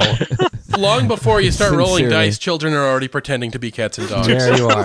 How Yeah. many kids out there say, I want to be a bird when I grow up? Right. I mean, that's nothing new. And I think it's to be that overly sensitive about culture only puts yourself on the outside of it. And if you want to be someone who has a serious influence on how culture moves, Pat Robertson is not the way to do it. He's becoming more and more a dinosaur every day. And of course, the modern evangelical movements, I think, are a lot more cagey about getting involved in culture fights. And there are those people out there, like the 1 million moms going after Green Lantern or Archie Comics for having gay characters in it. Right. But the claims that they make are a lot smaller than the ones made against Dungeons and Dragons in the 80s, where there's like this insurgent, almost like terrorist cells that were around the country of witches and covens and people committing murder and eating each other. That's such insane claims that, especially in the world of the internet now, I don't think those sorts of claims could continue to exist. No, you, you can't hold water in the in the information age, and that's really what it is. They're struggling to find newer, bigger, badder things to get upset about, and they're not finding them. So what? They, like Pat Robertson, he goes back to the whale. I mean, goes he says, uh, "Oh yeah, that Dungeons and Dragons, that's still a thing, right? Yeah. Well, let's bag on that for a little while." And I'm really glad you brought up Mazes and Monsters, Casey, because Me too. that movie is both so ridiculous that it's wonderful and also not ridiculous enough to match the crazier evangelical claims. It seems like right. they tried to keep it fairly secular panic in that movie. Yeah, they didn't even mention suicide, or the, well, they tried to depict suicide, but they didn't mention devil or cult even once. Not e, the words were never spoken. the in claims of movie. the supernatural and being a gateway drug to, as you say, trying to find out if wizard powers are real. Right. That's something that never came up. What I found really funny about that movie is that it actually didn't do a very good job of making the game scary. It just said that certain imagination based games aren't necessarily congruent to somebody who has mental Yeah, problems. previous mental illness. No, what I Right. thought was great, and of course we'd heard about the synopsis of it beforehand, but Sure. Mike and I w- watched it last weekend. I find it ironic that spoiler alert. In the end, Tom Hanks, who is the main character, who goes crazy and believes that he's Pardieu, a holy man. Pardieu, a holy man, yes. Hmm. He runs away from college, and his three friends, who they met playing Mazes and Monsters, they actually use the skills they learned playing Mazes and Monsters to find out where he is. They learn map reading, logic, Yeah. speculation. You know, like they actually piece together clues. They're actually exercising the same skills from the game to rescue their friend, which they do end up intervening and saving his life. Very, very mixed message in Well, yeah, movie. what's the? Of course, they spend the entire time talking about how having the actors do this really awful, overly theatrical, sketchy dialogue where they go, "I'm Pardieu," and when they speak, they speak in all the ways that you would expect a B movie actor or C movie actor Mm-hmm. to speak. And I walk into the room, beware. But yeah, this is again a, a movie about a game made and written and based on a book by people who never played that game. Right. Who Right. showed not the least bit of interest in learning that game, who were never interested in interviewing people who had played that game. And that's why you have people say things like, oh, you're eighth level now. Oh, well, that's great. You can start creating your own scenarios. I'm like, oh, I'm sorry. I, when I'm playing Dungeons and Dragons, I play a certain level. I can just start going off into the corner and playing by myself now. Yeah, you got to ask people what level dungeon master they are. That's, Yeah, oh, that's, uh, that's the trick. And I think that's how people get caught up in that whole cult thing. The idea of you having this rank, you know, I am the Grand High Nagus. Yeah, yeah. And Right. I have Yes. these powers in this robe. And even if you're in another game, you have to recognize my authority. They hear secret society, they hear Scientology when you start talking about your level and what you've attained, what you've been able to achieve by your contribution to the greater. It, it- it's ridiculous, but I never really thought about it in that way. But that's exactly right. That's what they people hear. Yeah, it's funny because I look at mm. the movie then, and again, like you said, Casey, the three other characters in the movie, the people who played Dungeons and Dragons, or in this case, Mazes and Monsters, just as heavily as Tom Hanks does, they're living their lives. They can separate fantasy from reality, and even the one of them who's always wearing like a hard hat or Kaiser helmet, he's the weird one of the group. He seems to be fairly well adjusted and can separate his fantasy life from his real college life. But it seemed like the problem here was mental illness and Right. not the game. But the, even the movie didn't seem to get its own message. when we were talking about the levels seem to imply initiation into some kind of cult i remember my great grandmother interrogating me over d&d and specifically mentioning that it was called advanced dungeons and dragons that what i was playing like it was more advanced than a previous version because i had moved a deeper into the cult There it is, yeah. basically. You've attained the maximum level in regular Dungeons and Dragons. Now, now, young initiate, you are ready for advanced Dungeons and Dragons. yeah Touch your tongue to mine, and we shall proceed. years later she ruined all my d&d books with No! a hoax Oh, Unbelievable. that is. i was 3.0 who cares Oh, okay, good call. Good point. my mom when i was a kid bought into this i don't know where she must have got it from but so she had told me when i was pretty young that d&d was not allowed in the house. And my mom had made a lot of these proclamations where we weren't allowed to have guns and things like that. And of course eventually those ideas went away always. Like we would just wear her down. And I With the guns, especially. right. So i was playing d&d for probably about a year before i bought the book. And i think i actually bought another role-playing game before i bought d&d i think i bought cyberpunk 2020 Oh, now you're talking. I've got it right here. That was, I think, my first game that I bought. So she didn't know what that was, so that was totally okay. But then I finally had to buy AD&D, and that was AD&D Second Edition, and it was just so obvious that that was what it was. You know, the guy riding the horse with the sword or something on the front, and it was just so fucking obvious it was D&D. And so I had to hide it around the house. And eventually, so my brother finds out about it, and I'm like, okay, you cannot tell mom and dad. And then eventually, my dad's getting cheese or something out of the fridge, and I'm like, hey, take a look what I got. And he's like awesome you know? And so eventually i just sort of came out to my mom. And i was like dad knows and he thinks it's cool. And this was 20 bucks. Chris's mom thinks this is okay. For the record, Ryan's dad is like one of the coolest guys that has ever existed. Sweet. It's funny because I I think now looking back on it, this stigma against Dungeons and Dragons that seems to have continued to this day, it must have come out of this moral panic. The idea that there's something weird about the people who are gathering in their basement and doing these weird little rituals, other than I just go to a movie where there's lasers and Wookiees and wizards and stuff. Yeah. That's a strange thing because I also wanted to relate a personal anecdote. My father told me this story. So, my paternal grandmother, my grandma, when her and her brother were little, this was around the time when the part in Oregon where they lived were just getting movie theaters. And their grandmother, who of course was from the 19th century, believed that movies were the work of the devil and forbade my grandmother's parents to let her and her brother see a movie. But her mother didn't care about this, but her grandmother insisted that they be spanked before they go see the movie, I guess to ward off any potential That'll do it. evil that might happen. So, like new media, this is what happens in a new medium where the people of the old guard who have no experience whatsoever, they believe it's a tool for indoctrination and inculcation, and without knowing anything about it, reflexively try to work against it. I don't understand this, therefore it must be evil in some way. Because I was not brought up to know about this, and I have the channel to morality, and if this never came up, then it must be something I need to be suspicious of. But that suspicion, I think, is all over D&D still, even though people aren't making the claims of cults and human sacrifice in the suburbs anymore. Right. You still have that sense of weirdness. There's something odd about you if you're playing D&D. And maybe just just occurred to me when I think about it. If you've ever been part of a high school drama class and if you weren't actually part of the class and watched it, it would be pretty goofy because not everyone's a good actor and everyone just kind of sounds stilted and sounds kind of melodramatic and kind of goofy. And a room full of nerdy teenage guys trying to pretend like they're a hulking badass barbarian of a warrior might sound pretty cheesy. So maybe some of the aversion that people have to it is just like when there's the overly talkative, really socially inept guy in class and whenever he opens his mouth, everyone goes, "Oh, just stop talking." Like because it just grates on you. Maybe people have that assumption about about a hmm. room full of D&D is a bunch of people where you're just like, "Shut the fuck up. I don't want to hear what you're saying." It's basically nerd karaoke. Yeah. That it's a place where you can safely do something. it's kind of embarrassing, but everyone in the room is kind of into it and they're supportive. And you're kind of doing something that looks silly from the outside, but god damn it, it's fun. you get to do it in a quiet little room. You don't have to do it in a bar where everyone can laugh and throw beer bottles at you, like in Roadhouse or something. but don't I- you dare blaspheme Roadhouse. don't you dare, Mike. I love Roadhouse. the thing that I, I was talking about is this idea of it existing both literally and figuratively in the basement. D&D has made attempts to crawl out of that basement and become mainstream to failure every time it's made that attempt. It had a cartoon in the 1980s. It's kind of hard to do a cartoon about a game where the characters aren't set. It's not like I'm going to do a Pac-Man game. As little plot as there is in Pac-Man, Right. at least there's a character and there's bad guys that I can sort of base a story around. Right. With D&D, it's who are the people in the group? Who do you want to be? Right. So it's kind of hard to build a narrative around that. It was a He-Man clone, is what it was. It was a cartoon that came after He-Man, and so it was essentially Eternia made into a with a cross of Land of the Lost in there too. It was about these kids who go on a carnival ride, which mm. apparently would not pass OSHA standards because they had some sort of dimensional portal in there. I don't even know what kind of carny they're trusting to run this ride.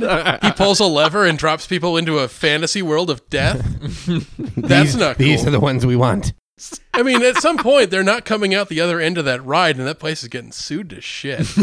so, but that was a basic concept of these kids, and they're like, oh, you're going to be the acrobat, you're going to be the cavalier, you're going to be the thief, you're the wizard. And you dress up in funny costumes, kind of like the Nightmare Warriors in one of the Nightmare on Elm Street movies. Oh, the Dream Warriors. The Dream Warriors. Exactly. You're play acting as different fantasy characters that you want to play to fight a bad guy. It was a bit like that. So I guess there's a bit of the D&D in there, the idea that the characters are play acting in the same way that the Right. players would in the game. So I guess there's an accuracy there. There's also countless novels and pre-created universes that are set Mm-hmm. in D&D worlds. We're talking like Forgotten Realms, Dragonlance, Ravenloft, all these novels that are coming out all the time Sure. that expand on those worlds. But those ones again exist in that sort of basement that you're already in the game if you're reading that. I don't know anyone who reads D&D novels that hasn't already played the game. Right. There's very few casual D and D novel readers. They're not like, well, I finished reading Heinlein. What's next? Yeah. Oh, this Dragonlance thing looks interesting. No, no, these are Dungeons and Dragons players. I saw something online today. Uh, there was a Peter David book that was published in 2000, and it was part of a seven book series of Star Trek The Next Generation. And I was- had a moment where I was outside of myself, right? There was a part of me that was saying, like, oh, I'd want to read this. It's about like the Iconians mm-hmm. come back and they have these crazy adventures and, you know, all this stuff. And I had a moment outside of myself, and I was thinking, But at the same time with those D&D novels, I don't think they hold up really well as fiction because they rely heavily on you knowing the game rules because you can feel the game rules in the narrative in a way that you don't with say Lord of the Rings that you know Gandalf is magical and you see him do stuff like light up his staff every so often but for the most part you don't know what he's doing. It's Sure. sort of under the radar. It's sort of weird. The same thing with Game of Thrones. There is the supernatural in this universe but it's actually mysterious and kind of scary and you don't really know what it is. It isn't oh i just didn't read the right book to understand what gandalf is doing and Yeah, here i want to explain you know everything that he's doing and here's how you can do it friend. But with the Dungeons and Dragons and Dragonlance and Forgotten Realms and Right. all of that, it does rely very heavily on a certain amount of knowledge of the game. And I think that's what makes those relatively inaccessible then. They don't hold as well up with stories because I think that fantasy, I think, is more subject to being derivative than just about any other kind of fiction. Sci fi gets it a little extent, but sci fi usually is about coming up with an idea and then speculating about a future technology and how it affects the world. Right. Saying, oh, wow, we can be super productive because we have this thing that makes it so we don't have to sleep anymore. Right. What is the dark secret of this thing? There's so many of those, but with fantasy, I think we fall back on one, our ancient myths and religions, but we also fall back on basically only a handful of authors. Right. Whether it's J.R.R. Tolkien mainly. Mm-hmm. So you get a lot of these stories where it's the quest story, the hodgepodge group of people from all these different cultures, and there's like a dwarf guy and an elf guy and a hobbit guy, and they all travel together in a group to fight a dark lord who's trying to get some magical doohickey or destroy some magical doohickey or mm-hmm. find it or save a magical doohickey. Usually. and at some point, A MacGuffin, yeah. Exactly. And the bad guy is going after them in various ways, and they get separated from their group at some point and go on a secret mission while the rest of the people fight a war. We've seen this story so many times. Sure. Fantasy has a much harder time breaking that, I think, than anything else. So these fantasy D&D stories that we get in the novelization sometimes feel like adaptations of adaptations of adaptations. And like with a photocopy, you get less back every time. Fair enough. So I don't know how well they hold up. And again, that's not the sort of stuff you want to sort of put out there. I think necessarily as an ambassador for the game because nobody's going to pick up the book first and they go, "Ooh, I can play this." Yeah. Rather, you have to already be in it, Right. and maybe it's that sort of insular nature of it. But I know that D and D has made that one attempt in the late '90s, early 2000s. They made a movie. Yeah, they did. It's got Jeremy Irons and Marlon Wayans. Mar- there was a Wayans in there. I'm uh, so upset at you now, Mike, because you I broke the seal on that conversation. you totally did. But continue. It has to be talked about. wasn't that little girl from uh, American Beauty in there too? Yes, it does. It Yeah. has Thora Birch, Thora Birch, as it. the Empress, and I believe her power is monotone. she shares a lot of scenes with Jeremy Irons, who goes on full on Nicolas Cage mode in this movie. Yep. Yeah. He knows what kind of movie he's in as the villain, and he chews the fuck out of that I- scenery. I'm sure he got paid an insane amount of money to be in that movie. So they backed a truckload of money up Yeah. to your house and said, "Okay, I'll be in your shitty wizard movie." Yeah. That's really what it comes down to. He really hams it up because he has to overcome the shitty special effects in this thing. It looks I, like I was going to say you could say he's chewing on the scenery, but there's very little scenery to be had, Yeah. so it's chewing on the green screen. There it is. Because three quarters Oh, yeah. of that fucking movie is green screen. In an age when CGI effects were just not up to snuff. Right. it's hard to believe while watching this that Fellowship of the Ring happened the next year. Right. Yeah, I was gonna say that was the year before Fellowship. Right. Oh my god, if you want to see high fantasy fall on its fucking face, you look at this movie. I think uh, they had a lot of the right pieces. But What I don't think happened was they, they didn't have a writer who understood the source material. I don't know. I'm just pulling stuff out of my head. No, that- I'm trying to make it sound that's good. not true. I did a little research on this. Something Solomon, what his, his name. Okay. The director of it was a guy who super D and D fan. Uh-huh. He bought the rights from was it TSR or was it the Coast then? Anyways, No, it was still TSR back then. Yeah, I think he bought the rights from TSR when it was still TSR when he was 19 years old. This movie was in development for 10 years. And by the Yeah. time they actually produced it, Wizards of the Coast had owned it. And there was this big battle between which version of the script. See, he had initially written a script. And then, of course, Wizards of the Coast wanted to keep it more aligned with the current D&D property that they were releasing. Sure. And so they kind of did all these revisions. And then he had his own revisions to try to make it a little better of a story. And then they kind of did the script by committee thing. The director, who was a first-time director, who directed a- What? a $45 million movie based on a- an internationally recognized franchise. His excuse was, well, they didn't let me shoot the script that I wanted to because of some corporate Wizards of the Coast bullshit. Even with the script aside, the dragons look like shit in that movie. They look like they're about to teach you how to make a resume in Microsoft Word. But everything looks like shit in that movie. I mean, the beholders, the elf ears, everything. It's all bad.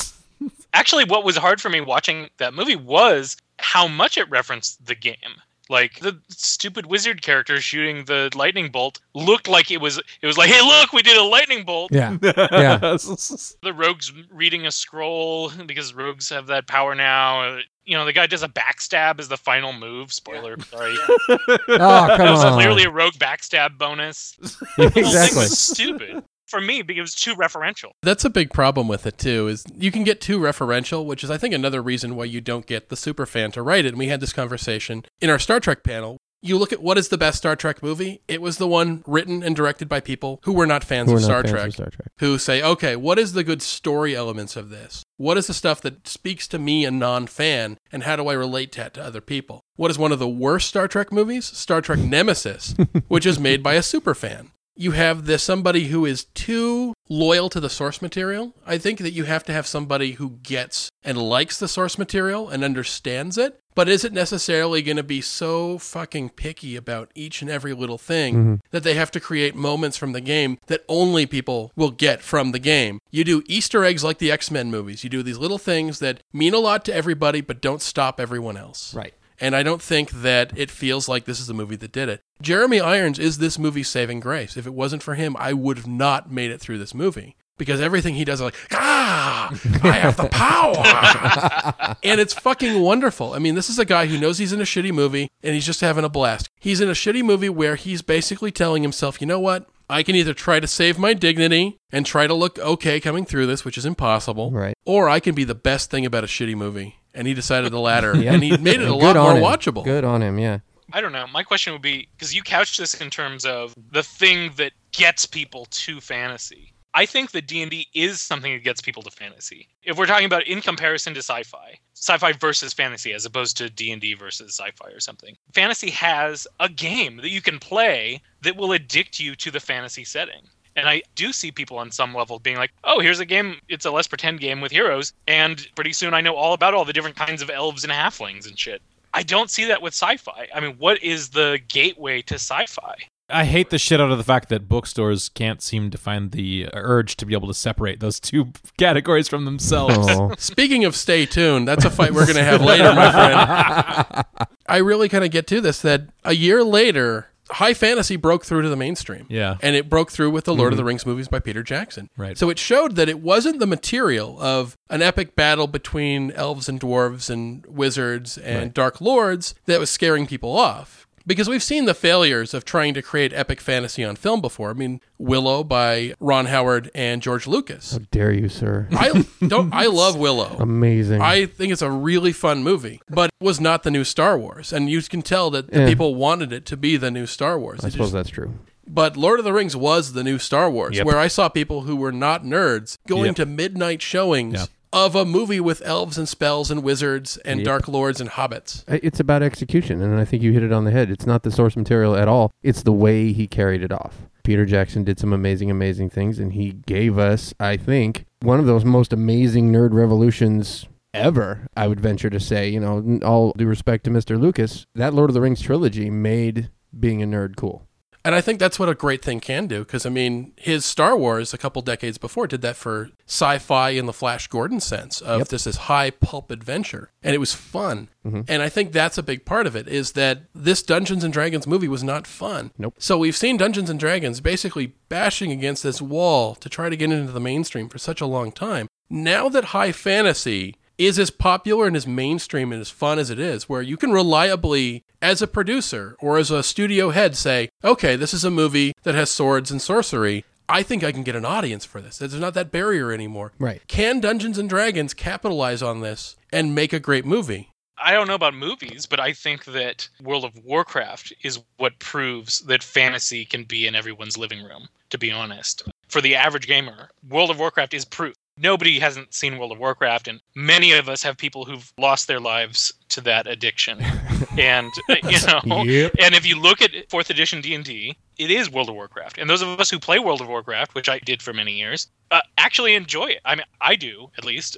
I enjoy playing fourth ed D and D through that lens. If you're thinking in terms of, oh, the cleric actually has a party role here, and the fighter is a tank. It's not just a guy who swings a sword every round and does a certain amount of damage. There's a lot more intricate play there. In that sense, fantasy is becoming more. It's almost cliche at this point. It's not even something we need to bring into the mainstream. It's there. So, I guess to sum things up before we get into our final bit of the discussion, we live in an age now where we have a lot of options if we want to have epic fantasy and we want to play it in game form. Not only do we have video games and we have these mass multiplayer games like World of Warcraft that are available to us to create a fantasy setting that doesn't rely on you getting your friends together for six hours in a room and making sure your schedules are all clear, that you can do it at like that. And there's already people that are ready to play right now at 3 a.m. Mm-hmm. and want to help you kill some orcs. So With that kind of competition going on for your attention in the fantasy realm, where is D&D in all this and where does D&D go forward from there? What they're doing is reinventing themselves. The good folks at Wizards have taken everything from version 4 rule set and essentially are throwing it out the window to revamp and reintroduce an entirely new gaming system that is still Dungeons and Dragons and they've created this massive world destroying event called the Sundering and it's playing out in books as well as current modules and things like that. So what they're doing to try and stay relevant if you will as as you say is they're revamping the entire thing. They've torn it down and they're rebuilding from the bottom up. I can't wait to see how it all shakes out. Their new version of D&D, the 5th edition, they're calling D&D Next. The premise of it appears to be that they want to build a larger rule set, essentially an, a modular rule set that can encompass anything, any style of play you want, which means both rules light, story driven narrative, which is becoming more and more popular in games in the role playing world outside of D&D, as well as more tactical games which harken back to chainmail which D&D was based on, which was actually a miniatures game. And I know a lot of people who would prefer the game were just a tactical game, a, a puzzle, basically about combat. So I think that they're going in the right direction with that in the sense that it's more options are better. To me, that was the revolution of third edition was that they gave you more options. So I think they've been moving in that direction with a little bit of a stumble with fourth edition. And that creates relevance at least with D&D players. In terms of its relevance in the larger world, I don't know. I mean, if our goal is to keep it as a cipher as this secret club where the super nerds meet and, you know, put on their su- super nerd hats and plot taking over the world, then maybe we don't want it to be culturally relevant. We want to keep it in the closet and not pollute it. I'm not sure that's my goal. I would prefer that we had more nerds than less. I really wish we would open the door to other genders and races maybe. I mean, I think that the gatekeeping that goes on with D&D is really really hard on women. My wife was not a gamer when I met her, and she is now. She's one of the more hardcore gamers you could meet when it comes to tabletop and online and LARP and the trials that she went through in order to get her foot in the door of nerddom in that sense was most intense when it came to gaming.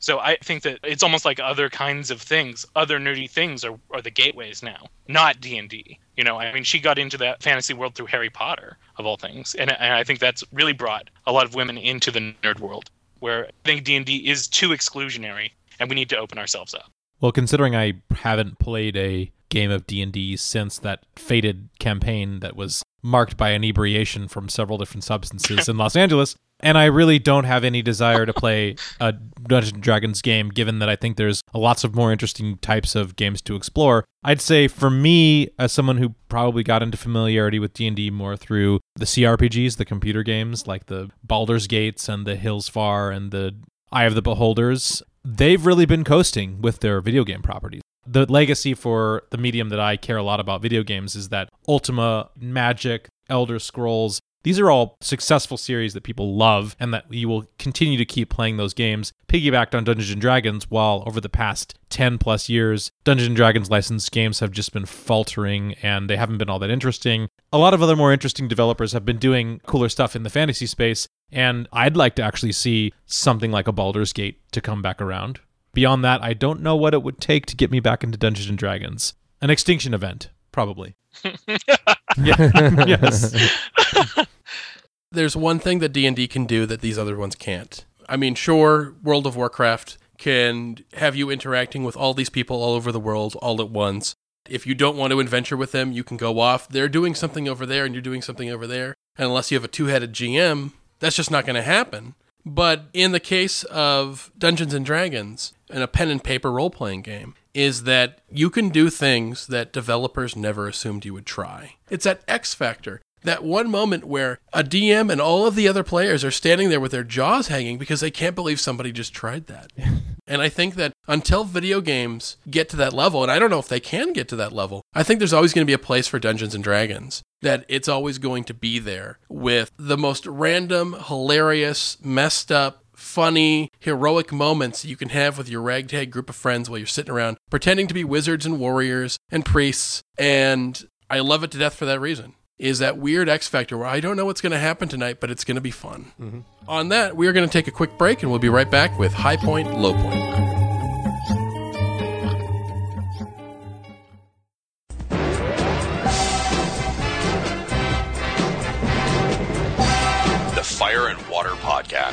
Celebrating Aquaman, King of the Seven Seas, and Firestorm, the Nuclear Man.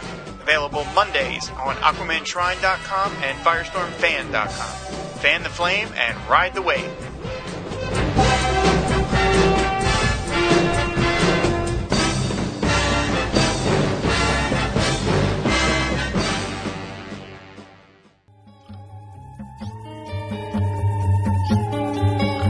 And we are back. This is Radio versus the Martians, and we are talking Dungeons and Dragons. And it is time for what we call high point, low point, where we go to the top of the mountain, the bottom of the barrel for RPGs, dice, saving throws, and Dungeons and Dragons. So I am going to start with you, Chris. All right. We're going to start low. What is the low point of Dungeons and Dragons? A little thing called Expedition to the Barrier Peaks. It was a module that came out, I want to say, in the late 70s, early 80s, wherein the intrepid adventurers of the game happenstanced upon what amounted to a downed spaceship and Oh. had, had to fight robots and had the opportunity to pick up things like laser guns and a plasma sword and bullcrap like this that I was deeply offended as a fan, uh, not only of science fiction but of Dungeons and Dragons as well. I just like that did not go together well. Despite what was a, a pretty good story and, and a couple of good enemies and things like that, it just it felt so forced and so hokey that I was like, come on, really, guys? And I'm like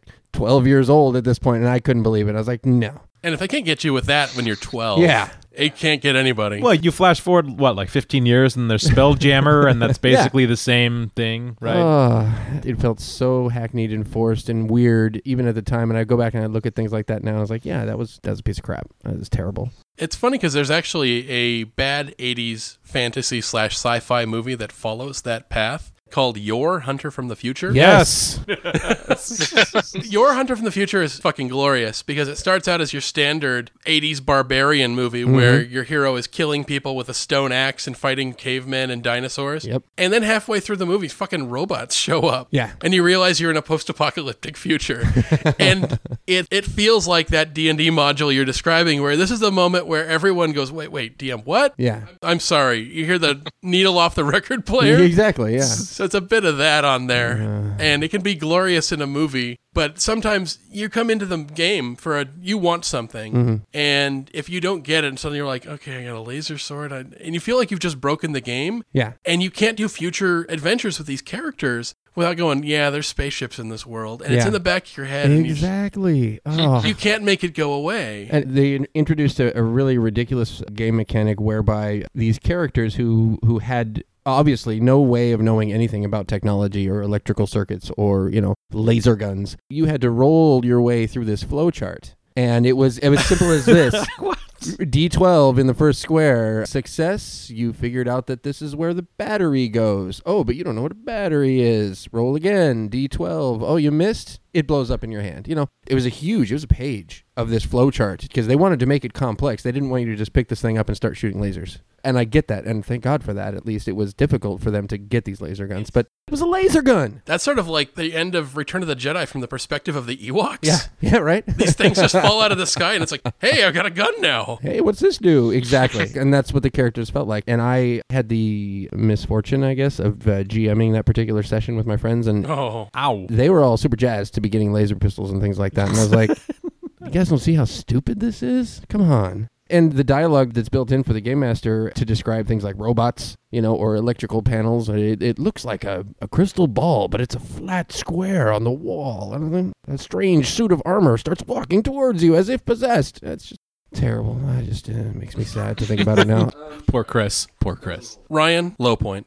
My low point is the character race table 3 from first edition's Advanced Dungeons and Dragons. So, what it is is a table which prior to 3rd edition, there were racial minimums and maximums for ability scores. And this particular one includes both racial minimums, which incidentally, I believe that there are racist overtones to uh, Sure, to. Dungeons and Dragons. I don't know how else to put it. I think that the way that D&D makes it so that different races, not species, but races have intrinsic abilities and disabilities and professional proclivities and things. To me, it's max of racism. And then on top of that, the game's premised on taking the stuff from less civilized people or defending people from these uh, barbaric invaders. Anyway, in this particular table, it has an M slash F column in each of the races. Yep.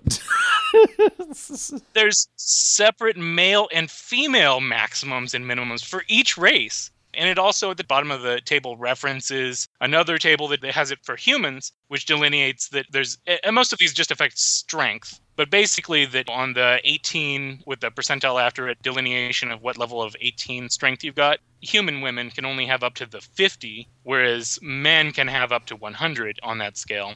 And all of the races basically have, yeah, I think all of them except half orc. Women have lower maximums and I guess the same minimums. And this is kind of a famous tape in the, the idea that we need to have women just be intrinsically weaker than men. And there's no other side to it, right? Women don't get like a charisma bonus or something, wisdom bonus, because, you know, wise women. I feel like they could have balanced that out. Exactly what I was thinking about that chart too. Is like if there was one thing somewhere that made it better and more desirable to be a woman, something, but no, it wasn't there. No matter what they do, it's bad, right? I mean, like to have this essentialistic gender idea that the women are inherently wiser or more charismatic would be problematic too. It's still sexist, exactly. Why not just give us the ability to make a character and then we can say that it's whatever gender or species we want and kind of give us the tools to build characters, though, would be what I would say. And so, but I think that's a fairly modern perspective. I think that the game didn't think in those terms back then. I think that the fact that races had limited classes, and in original D&D, race was class Yes. you could have dwarf or elf as a class. That was your defining characteristic. Your race. Mhm. Your race was your defining characteristic. You don't get more racist than that. Why, why not judge you by the content of your character? Whoa. There we go. Oh. there we go. That's awful. no, but the context of your character is, in this case, Right. Your class. race. That's it. Yeah. Your class level combination. That if you're a dwarf, you have to be a warrior. If you're an elf, you have to be sort of a half warrior, half wizard. And only humans get any variety. I remember that. Yep. And D&D, even to this day, fourth ed works this way, where if you're going to pick a wizard, you probably want a character that has an intelligence bonus, right? And you can get an intelligence bonus based on what race you're playing. Yep. So it's better to play certain races with certain professions, certain classes. That is in like, I It's that terrible. certain types of people, in particular their race, determines what they can do in life is really a problem for me. So I mean, I think this is the lowest point is when they also delineate, and it's a matrix, right? So it's it's by race and then by gender. Yeah. You get a, a matrix of different types of ways that we can say that different types of people are inferior. It's really the most complex inferior categorization system I've ever seen. I just thought of a modern equivalent to really hammer your point home, which is imagine if you play a certain race and they say you're a bad driver, so you get a negative bonus to a penalty to your stats on driving, or oh, you're good at math, or you're bad at this, or and it's the stuff like that that when you put it into a real world context mm-hmm. really makes us all uncomfortable from a modernist perspective. Patton Oswalt did that in Reno 911, where he plays the dungeon master, and two of the black cops come, and he's like, "Look, I really appreciate you guys. You know, I love Drow. Uh, you know." You know? So yeah, that's my low point by far. Casey, low point. Dungeons and Dragons, the movie, the t- year 2000. Incidentally, a friend of mine from LA who was an editor and motion graphics guy, he used to get DVDs all the time. And so he gave me a, I think it was a bundle of three DVDs. One of them was Dungeons and Dragons, sealed in cellophane. The other was Bones with Snoop Dogg. Yes. And the third, I think, was the first Lord of the Rings movie, if I'm not mistaken. I had that Dungeon and Dragons copy still sealed last year before I sold it to half price books for less than a dollar because there There was no I'd already seen the movie once in the theater and there was no reason to even open it. There was no reason to. If I were to sum up why it was so, so terrible, well, for one, fucking Marlon Wayans. He's the guy who, in the year that it was released in 2000, he was in Requiem for a Dream, which was an amazing movie and probably, from a legitimate movie standpoint, probably the best role that he's ever played in his life. Since then, he's the guy who's been the scary movies, Mhm. the goofiest, like the most insultingly stupid type of humor. And like, this is the appropriate way to put levity in a Dungeons and Dragons story. I just thought it was it was that over the top. And to be honest, when I saw the movie in the theater, I had eaten a marijuana brownie. So that probably made it an easier experience to watch than it actually did. But I do remember the uh, ridiculous Jurassic Park ripoff end to Jeremy Irons' character. Because at the end, the dragon just comes down and eats him and half just like the T Rex. That it, you know, it was ri- ridiculous.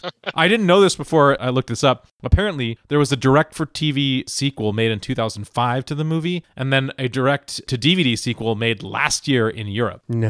Yes. Yes. So they're still making D&D movies despite the fact of how horrible the first one is. That's, my That's low point. awesome. Yes, there's the racism. That is objectively worse. But I think lost opportunities to me are more frustrating. And this was a moment where they could do a great movie. And the fact that you can actually take the career path of Dungeons and Dragons and match it to Marlon Wayans pretty close in this regard. because you had this moment where this is a moment to prove that this is a real thing, that this has mainstream appeal, that he was great in Requiem for a Dream. And I remember having a film school instructor actually say to me, he's like, that movie made me change my mind about Marlon Wayans. I thought he was just a dime a dozen comedic actor. Mm-hmm. I mean, there's hundreds of guys like that that do sort of the goofy roles. But then I see him in Requiem for a Dream and I'm like, you know what? This guy's got some acting chops. This guy can do drama. And he said, then I saw Dungeons and Dragons and I'm like, yeah, never mind. and it feels like that yeah, never mind moment happened for Dungeons and Dragons as a franchise in that moment. That the impact of the suctitude of this movie was so great that it drove it into direct to DVD sequels, direct to TV sequels. They did a Dragonlance movie that has probably the worst animation of anything I've ever seen. That I tried to watch it in That preparation for this panel. And I just couldn't because it made Hanna-Barbera look like fucking Pixar Right. it feels like the level of quality that's coming out from D&D is a bit like it's written for people that are predisposed to liking it. Mm-hmm. That they want to like it so bad that they'll ignore the fact that it has shitty production values, terrible acting, terrible writing, and they're not even trying anymore. Dungeons and Dragons as learning to love its basement and wanting to scare people out of its basement is making its bad points worse. That I think the failure of that movie could have been that moment to bring in new fans, like you said. And I know that my friend Paul Rue over at Mike and Paul Save the Universe have made the same point about comic books, Ryan. There are some mediums that are dead set against new people liking them. As if this is a hmm. secret club and we don't want to let people in. And I think D&D may rival comic books for that trophy of saying, hmm. whoa, whoa, whoa, what's a hmm. girl doing in here? Mm-hmm. I think Right. if you want to grow as a medium, as a genre, as a type of game, you have to stop treating new people like intruders. And I think the D&D is still in that mindset and maybe that's why it's still in the nerd ghetto. So for me, the movie and everything that's followed and that mentality is my low point. So let's bring things up a little bit. So we, we're going to crawl out of that dungeon, dust ourselves off, and actually look through the treasure trove that is Dungeons and Dragons. We're here because we love this thing to varying degrees. So what is the high point of Dungeons and Dragons? What is it that you love? Where is D&D at its best?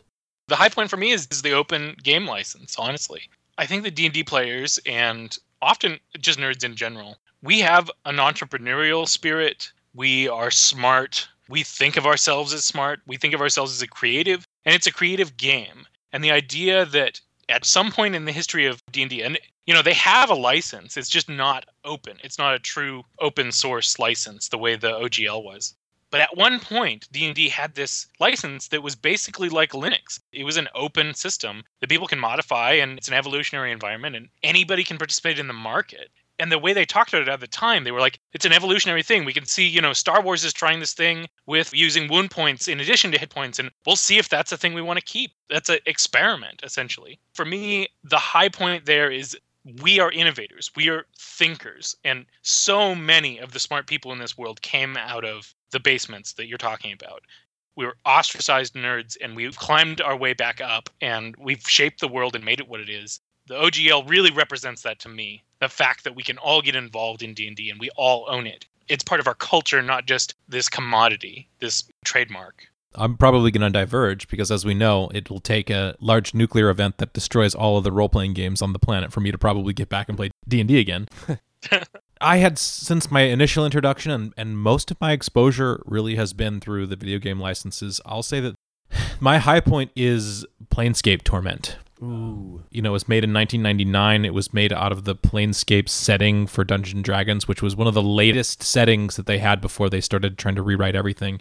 It's a game that it's largely considered one of the best computer RPGs ever made. And largely because, from a story standpoint, it's probably the best written and the deepest story of a video game and the most character driven video game that's ever been made. You play the role of basically a reanimated corpse on this plane in, in the spire, and the game is about discovering who you were in life. The goal isn't to vanquish some kind of evil. It's to figure out, starting from absolute zero. This is the way you start in most adventures, right? You start as a lowly character and you come to discover how much power you actually have. And this, you are literally, you're the nameless one. You're someone who doesn't have a name, who has no history. And through the course of it, you don't necessarily level up your character so you can win battles. You level up your character because leveling up your character allows you to explore more dialogue options and to come to know yourself and the realm around you better and it is open ended. It's kind of like Fallout in that way. It's a very open ended. You've got quests you can go on, you've got side quests. It's very much in that same engine. But the thing that will remain from this is that it's a readerly experience. It's not a grind or it's not about shooting, it's not about a- accumulation. It's a readerly experience. It's an interactive novel in the truest form, and it's in a visual setting that is just unlike anything else that you've had. And the reason why this is at a high point and it isn't necessarily fixed in time is the inXile Entertainment, the people who are doing Wasteland, which is one of the original CRPGs, they're doing a, a spiritual sequel to Planescape Torment called Torment Tides of Numenera, which is similar idea of a deep story done in not D&D's world, in Numenera's world, another RPG world. That looks incredible. So if D&D spawned this, the idea of making a game that is this rich, beautiful story that completely eviscerates the idea of a model of an RPG, then this is where I think we can praise, we can sing D&D's praises. I think for me, the best thing about Dungeons and Dragons is that it has given us everything that came after. I play a lot of games. We've talked about this already, but there are a number of things that I am very, very certain would never have existed had it not been uh, for Gygax and uh, Arneson back in the day getting together and creating Dungeons and Dragons for us. So many games owe their very existence to Dungeons and Dragons, and some in larger ways than others, obviously. But there's a whole world of gaming that I would never have been able to experience if they hadn't done it first. Those who came after stood on the on the shoulders of giants, as it were. And I'm talking about board games, and I'm talking about video games, and I'm talking about tabletop games, and all of these things that. Had it not been for them kicking open that door, we might never have seen anything at that level. I mean, Diaz being what they are, games would have still existed. I'm not saying that none of these games would have existed, but I think a lot of them saw the potential there and ran with it and made it their own thing. And Ryan, I'm so glad you brought up Cyberpunk 2020 because I played the heck out of that thing. that game came along at exactly the right moment for me. Because like, you know what, guys, I'm starting to get a little bit bored with wizards and dragons and things like that. What if what if we had a game with like with guns and computers and and you know and, and robots and things like this? Yeah, yeah, let's do that. And we as kids we tried to invent our own game called D and D '88. Yeah, Nice. Yeah. Oh yeah. But but then Cyberpunk happened and it was just it was a whole other thing and I was like, "Oh, yeah. Yeah, that's the stuff." And in giving me this wonderful way to interact with my friends and to tell these stories and uh, to just have fun in the purest sense of the word. And Dungeons and Dragons is fun. Every version of it, you know, flawed as each one might have been, it's always been a highlight for me. And and being able to sit down and spend five or six hours with my friends and just goof off literally while rolling dice and trying to solve these puzzles uh, that are the games. That's what I take away from it. I, I think the high point for D and D for me is the legacy that it, it has given us all. My high point is incredibly personal in the sense that Dungeons and Dragons was a key part of me becoming comfortable in my own skin. I am a nerd, and as part of my nerd heritage, I'm socially awkward. I am not comfortable getting outside of my own hermit like, misanthropic, shut in nature. Dungeons and Dragons helped me get comfortable moving outside of that, in socially interacting with people, solving puzzles, expressing myself in the mode of another character. And I'm not a drama guy, so that was really uncomfortable for me. I mm-hmm. wasn't drawn to that. I was drawn to the idea of I get to bring back that 10 year old me who read Lord of the Rings for the first time and saying, like, I can have that adventure and I can make those decisions and I can be this wizard. And I don't think we ever fully grow out of those sorts of fantasies and daydreams that it's like, it would be really cool. Because if, let's be honest, if wizard was a real thing you could be, I would be a wizard. Oh yeah. There's no other job I'd rather have. but again, like Ghostbuster, these are just things I'm not allowed to be. I love the ability to just sort of shuck off the real world for just a little while with my friends and play out a fantasy game using these sorts of characters and all of our imaginations coming together in an organic way, not that we're in competition with each other as we are in something like Monopoly, but that we're creating a story together. That for me, that sense of taking a day aside for six to eight hours and just playing with my friends in a dark room, drinking Mountain Dew and giggling about goofy shit that happens in the game. That's my memory of Dungeons and Dragons. And to be honest, every time I've tried to play it since, I'm chasing that feeling. Mhm. So that's my high point. Nice. And with that in mind, I think that closes out our panel. I want to thank all of our contributors this week. I want to thank Chris Walker, board game guru, a regular contributor to the BJ Shea's Geek Nation podcast, and longtime role player, Thanks for having me. programmer, role playing game designer for Ryan Chaddock Games, publishing licensed material for Numenera, Ryan Chaddock. Sure, thanks. And finally, my compadre, as always, Casey Doran. Thanks for having me, Mike. Let's roll some 20 sided die. Saving throw versus end the podcast. And with that critical failure in mind, we hope to see you on the next episode of Radio versus the Martians.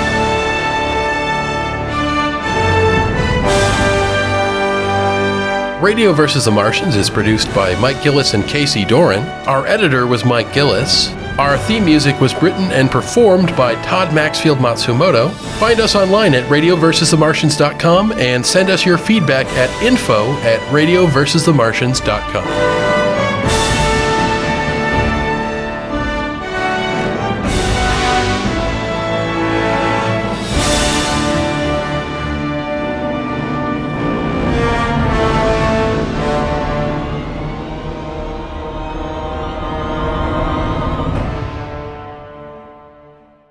One of the players Robbie played with got carried away and killed him.